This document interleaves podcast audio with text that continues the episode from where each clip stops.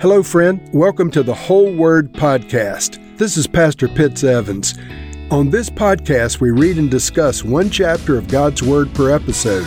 Let's go now to the Bible and see what the Lord has for us today. 1 Timothy chapter 5. Do not rebuke an older man harshly, but exhort him as if he were your father. Treat younger men as brothers, older women as mothers, and younger women as sisters, with absolute purity. Give proper recognition to those widows who are really in need.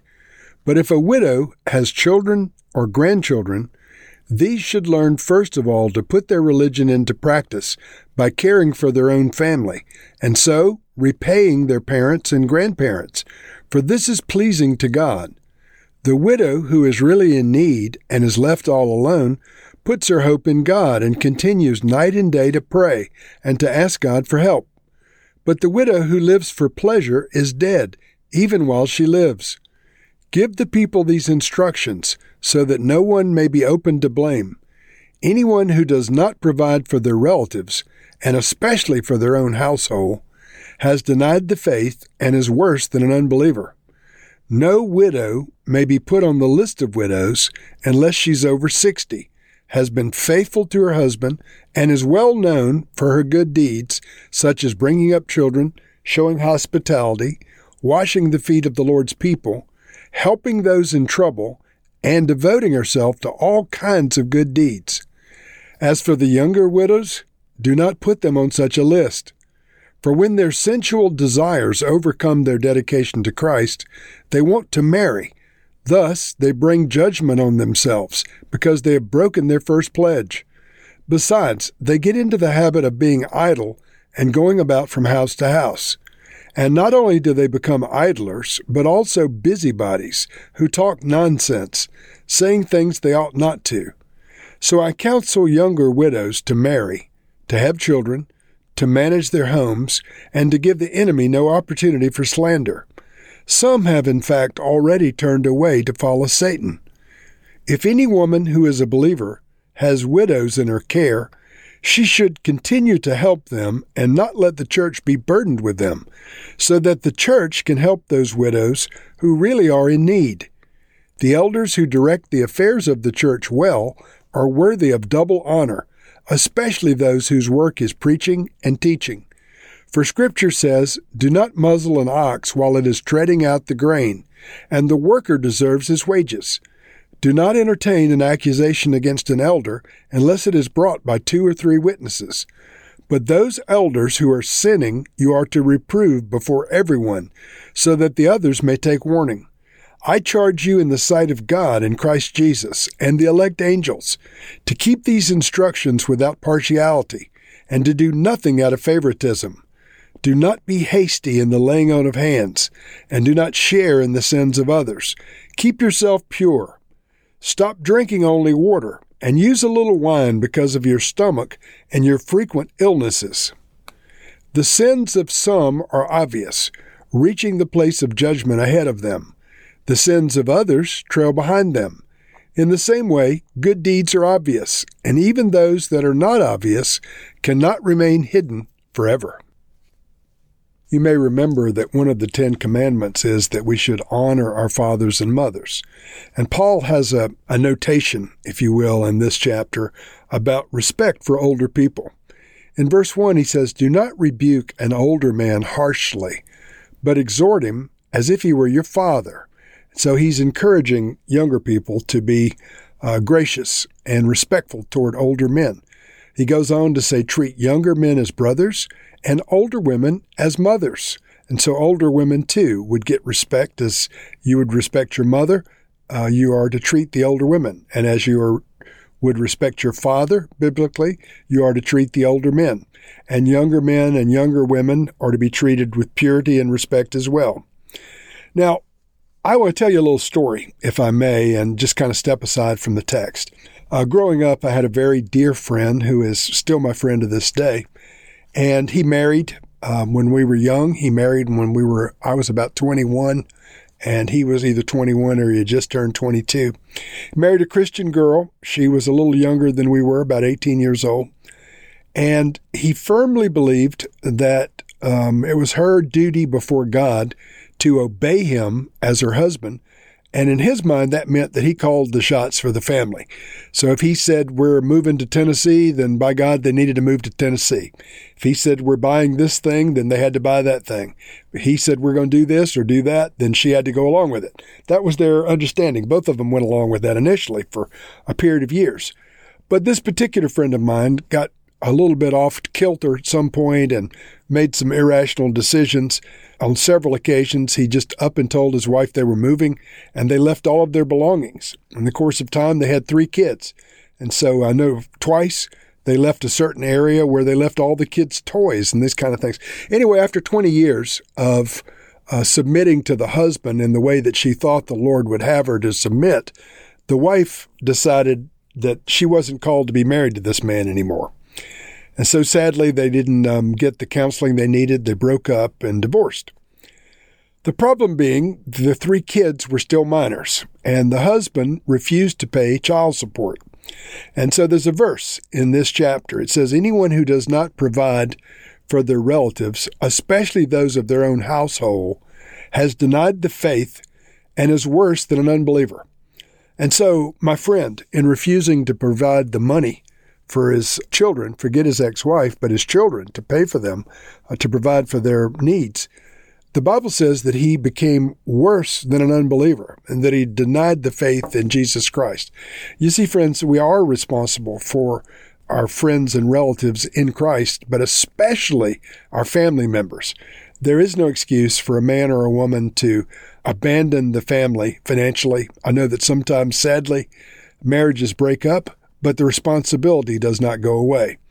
And so, sadly, my friend did not continue faithfully with his financial responsibility towards his children. I might add that they were court appointed financial responsibilities, uh, which is a sad state of affairs for that to have to happen. But even so, he didn't abide by that. And um, uh, I was very disappointed in my friend. And, I pointed out to him this verse that anybody who doesn't provide for their own household, their own children, their own relatives is worse than an unbeliever, according to the Bible. And uh, you would do well to remember that if you're in a broken marriage or if you're contemplating a divorce, you would do well to remember that passage. Paul goes on to talk about uh, widows in need of support and how the family has the first responsibility, and then by the church, uh, the church has responsibility if the family is unable or unwilling to take care of the widows. Verse 16 If any woman who is a believer has widows in her care, she should continue to help them and not let the church be burdened with them, so that the church can help those widows who are really in need. In other words, if the Lord is using you to make provision for a widow, uh, you should continue to allow yourself to be used for that purpose. And therefore, the church would have resources to use for those in greater need than the ones that perhaps you can take care of. He goes on to speak of uh, respect not only for older people, older women, older men, and, and so forth, but there should be respect toward church leaders. Verse 17 The elders who direct the affairs of the church are worthy of double honor, especially those whose work is preaching and teaching. And so I, I don't um, solicit accolades and deference from people that I, I minister to, but the Bible says clearly that elders who direct the affairs of the church are worthy of double honor, especially those who work who's preaching and teaching. And so, um, inasmuch as I faithfully serve the Lord in that position, in that role, um, I am I am due to honor from those who love the Lord. And the Bible goes on to say, Do not muzzle an ox while it's treading out the grain, and the worker deserves his wages, meaning those whose life's vocation is preaching, teaching, and ministry are those are able to obtain a paycheck or wages from the ministry itself. Now, this is a biblical principle, even though Paul, for much of his ministry, refused to have anyone support him.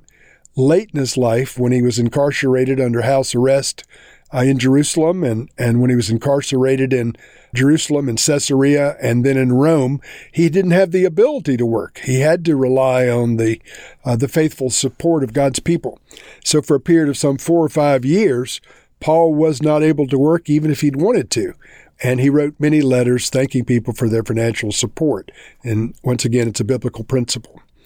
Verse 19 Do not entertain an accusation against an elder unless it's brought by two or three witnesses.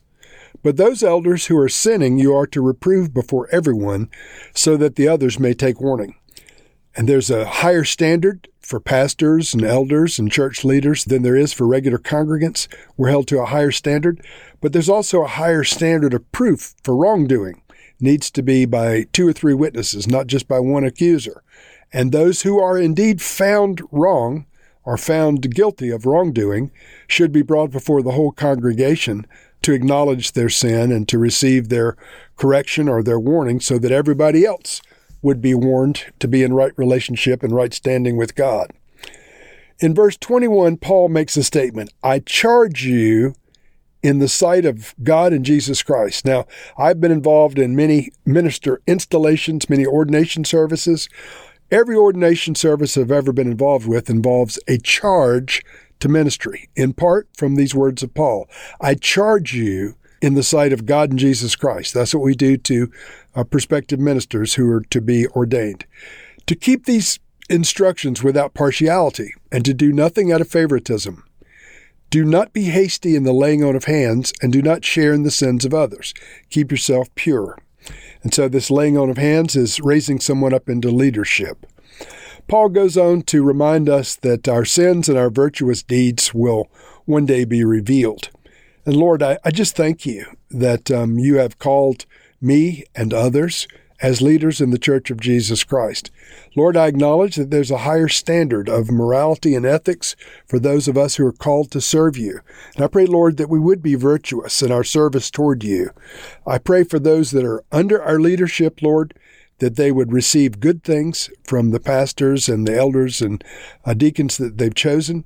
Lord, I pray that virtue would be imparted to them and those deeds that are not good, Lord, I pray they would be repented of and they would be abandoned so that all that remains is those good things forever and ever. In Jesus' name, amen.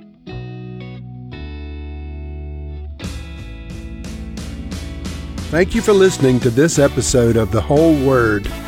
It was brought to you by Whole Word Fellowship and the Northern Virginia House of Prayer.